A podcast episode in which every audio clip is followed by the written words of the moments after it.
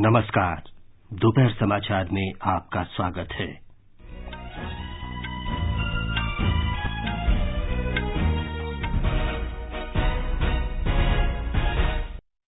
राष्ट्र आज बीसवें करगिल विजय दिवस पर सशस्त्र सेनाओं के पराक्रम का स्मरण कर रहा है।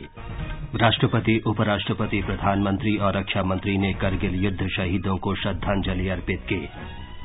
थल सेना प्रमुख ने साफ संदेश दिया, अगर पाकिस्तान भारत के खिलाफ छद्म युद्ध नहीं रोकता तो सर्जिकल स्ट्राइक जैसी कार्रवाई फिर होगी।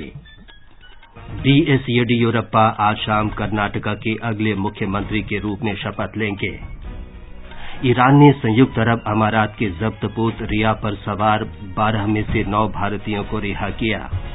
और B Sai Praneeth Japan Open badminton प्रतियोगिता के सेमीफाइनल में पहुंचे।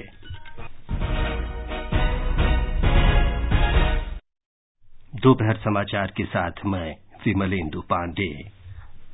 करगिल विजय के बीस वर्ष पूरे होने पर आज देश भर में विभिन्न समारोहों का आयोजन किया गया है। उन्नीस सौ निन्यानवे में करगिल की पहाड़ियों को पाकिस्तान के कब्जे से मुक्त कराने के अभियान को ऑपरेशन विजय नाम दिया गया था। करगिल युद्ध साठ दिन से अधिक समय तक चला। इस वर्ष समारोहों का विषय है नवचेतना, नवहर्ष और नवनिर्माण। सशस्त्र सेनाओं के सर्वोच्च कमांडर राष्ट्रपति रामनाथ कोविंद ने आज श्रीनगर में बादामी बाग में थल सेना के कोर मुख्यालय में शहीदों को पुष्पांजलि अर्पित की। राष्ट्रपति का द्रास में शहीदों को श्रद्धांजलि अर्पित करने का पहले निर्धारित कार्यक्रम खराब मौसम के कारण रद्द कर दिया गया था। उपराष्ट्रपति एम वेंकैया नायडू ने करगिल विजय दिवस पर देश की सुरक्षा में बलिदान देने वाले भारतीय सैनिकों को श्रद्धांजलि दी है। श्री नायडू ने ट्वीट संदेश में करगिल युद्ध और ऑपरेशन विजय के सभी सैनिकों को नमन किया।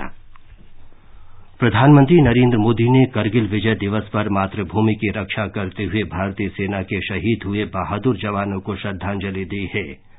एक ट्वीट संदेश में प्रधानमंत्री ने कहा कि ये दिन हमें अपने सैनिकों के साहस, वीरता और समर्पण की याद दिलाता है। प्रधानमंत्री ने ट्विटर पर अपने करगिल दौरे के कुछ चित्र भी साझा किए हैं और सैनिकों के साथ अपनी बातचीत को अविस्मरणीय बताया है। रक्षा मंत्री राजनाथ सिंह ने नई दिल्ली में राष्ट्रीय युद्ध स्मारक पर शहीदों को श्रद्धांजलि अर्पित की।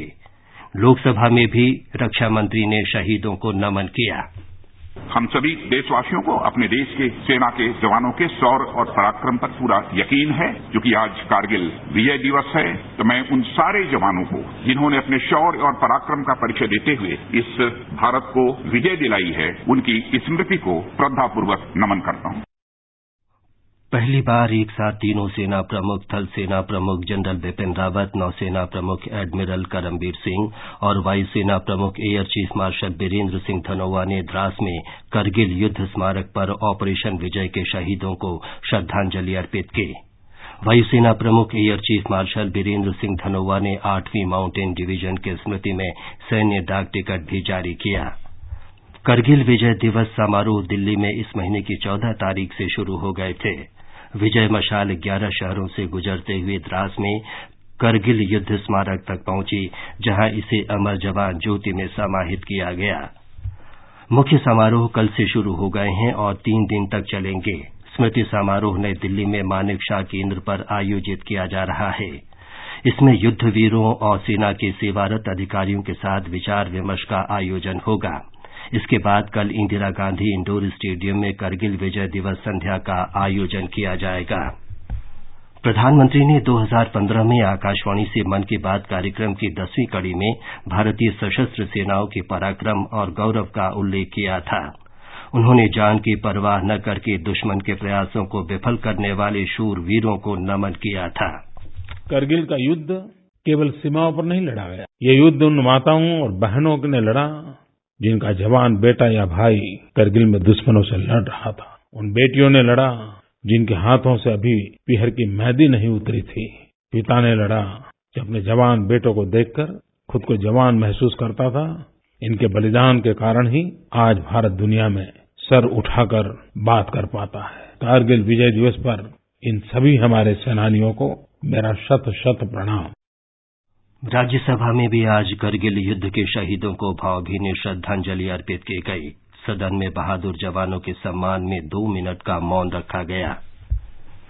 संस्कृति और पर्यटन मंत्री प्रहलाद सिंह पटेल ने करगिल विजय दिवस के बीस वर्ष पूरे होने के अवसर पर एक फोटो प्रदर्शनी का उद्घाटन किया। इसका आयोजन भारतीय पुरातत्व सर्वेक्षण ने किया है। प्रदर्शनी का शीर्षक है शौर्य और विजय स्मारक। इसमें भारत में लड़े गए युद्धों की कहानियों का चित्रण किया गया है। इस प्रदर्शनी में स्वाधीनता संग्राम को भी दर्शाया गया है। लद्दाख के द्रास में करगिल विजय दिवस ऊर्जा और उल्लास से मनाया जा रहा है। एक रिपोर्ट।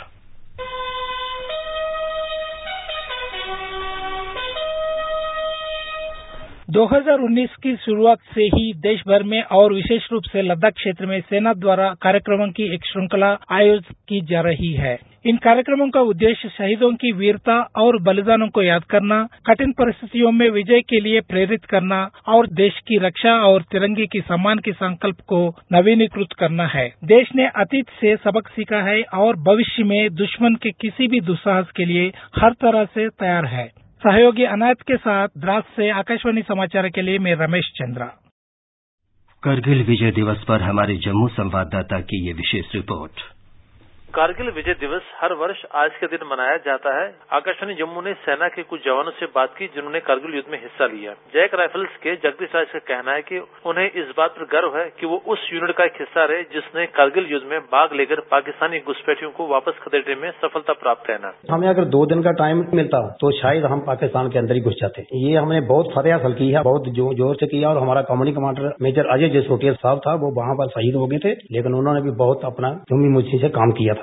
पैरा कमांडो राज सिंह का कहना है कि भारतीय सेना ने युद्ध में मारे गए पाकिस्तानी सेना के जवानों का अंतिम संस्कार तक किया जब पाकिस्तानी सेना ने उनके मृत्यु शरीर को वापस लेने से इनकार किया। सवेरे हम सोललिंग में पहुंचे, जैसे थोड़ी थोड़ी लाइट हुई, एक दो बंदे हमारे को हरकत करते हुए दिखाई दी। हमने पोजीशन ले ली, उन्होंने देख लिया तो पाकिस्तान की तरफ से आर्टी शेलिंग वगैरह हमारे इलाके में पड़ी। उनके चार बंदों को हमने उसी टाइम मार दिया। उनके जो रेगुलर आर्मी थी हमारे फौजियों के द्वारा जो मारी गई, हमने उनको भी पूरी सल्यूट के साथ उनको दफनाया। वहाँ युद्ध में शहीद हुए जवानों के कुछ परिवार वालों ने आकाशवाणी को बताया कि उनको इस बात पर गर्व है कि उनके अपनों ने देश की रक्षा के लिए अपनी जानें निछावर कर दी।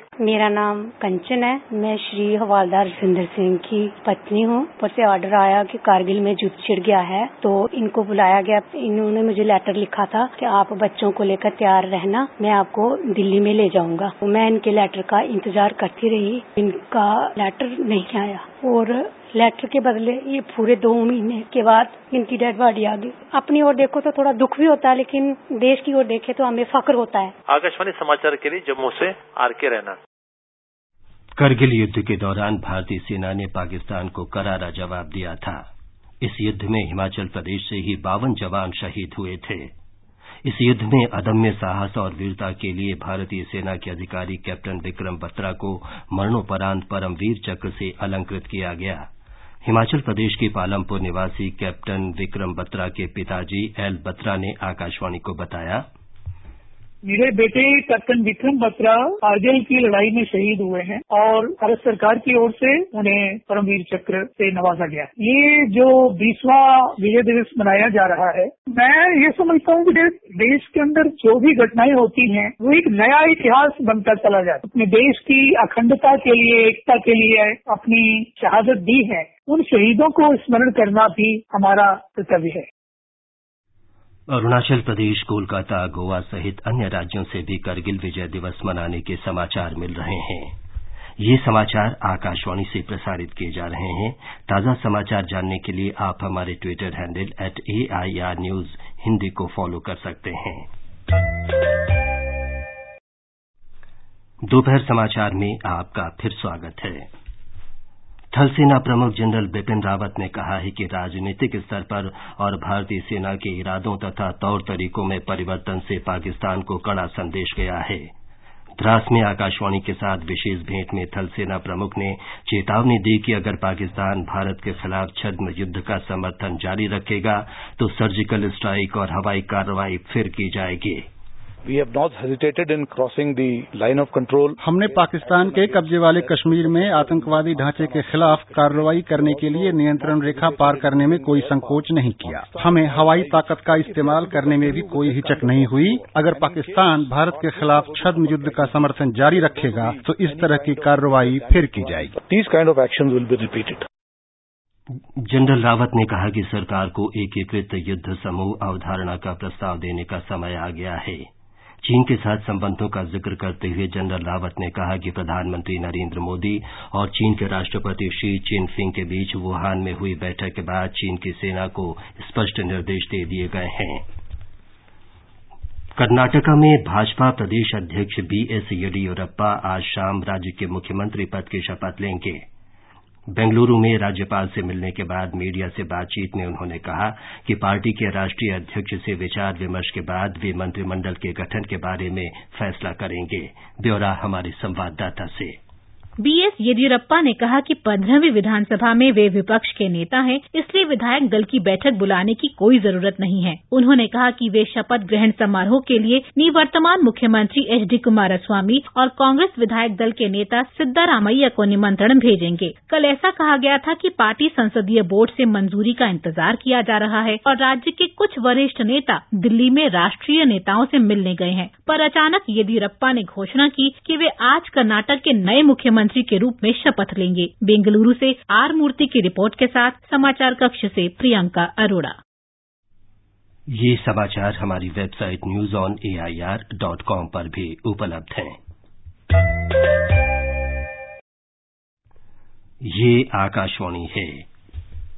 ईरान ने इस महीने के आरंभ में पकड़े गए एमटी रिया जहाज पर सवार बारह भारतीयों में से नौ को रिहा कर दिया है। सूत्रों ने बताया है कि इक्कीस भारतीय अब भी ईरान के हिरासत में हैं। इनमें से तीन इस जहाज पर सवार थे, जबकि अठारह भारतीय नागरिक ब्रिटेन के ऑयल टैंकर स्टेना इम्पेरो पर सवार थे। ईरानी सैनिकों ने होमरूज जलडमरू मध्य में अंतर्राष्ट्रीय समुद्री नियमों के कथित उल्लंघन के आरोप में पिछले सप्ताह स्टेना इम्पेरो को कब्जे में ले लिया था।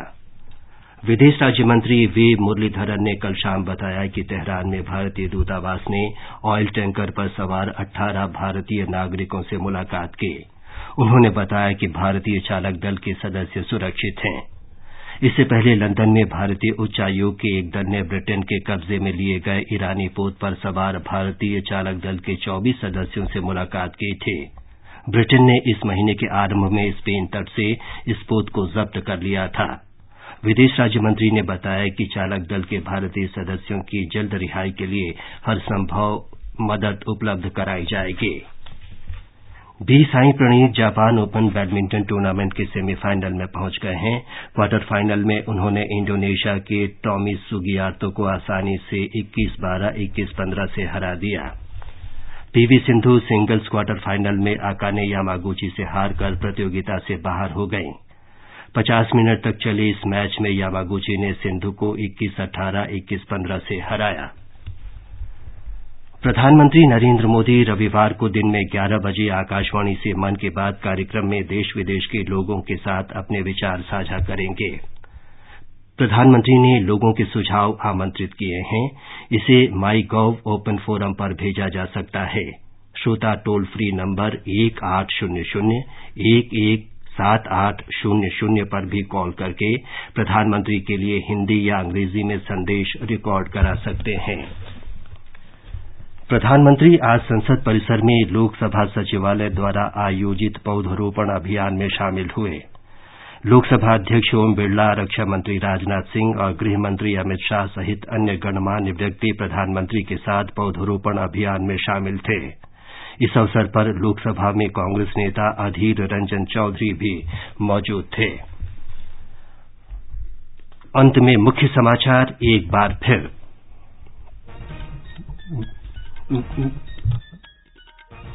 राष्ट्र आज बीसवें करगिल विजय दिवस पर सशस्त्र सेनाओं के पराक्रम का स्मरण कर रहा है। राष्ट्रपति, उपराष्ट्रपति, प्रधानमंत्री और रक्षा मंत्री ने करगिल युद्ध शहीदों को श्रद्धांजलि अर्पित की। थल सेना प्रमुख ने साफ संदेश दिया, अगर पाकिस्तान भारत के खिलाफ छद्म युद्ध नहीं रोकता तो सर्जिकल स्ट्राइक जैसी कार्रवाई फिर होगी। बीएस येदियुरप्पा आज शाम कर्नाटक के अगले मुख्यमंत्री के रूप में शपथ लेंगे। और B Sai Praneeth Japan Open badminton प्रतियोगिता के सेमीफाइनल में पहुंचे। इसके साथ ही दोपहर समाचार का ये अंक समाप्त हुआ। नमस्कार।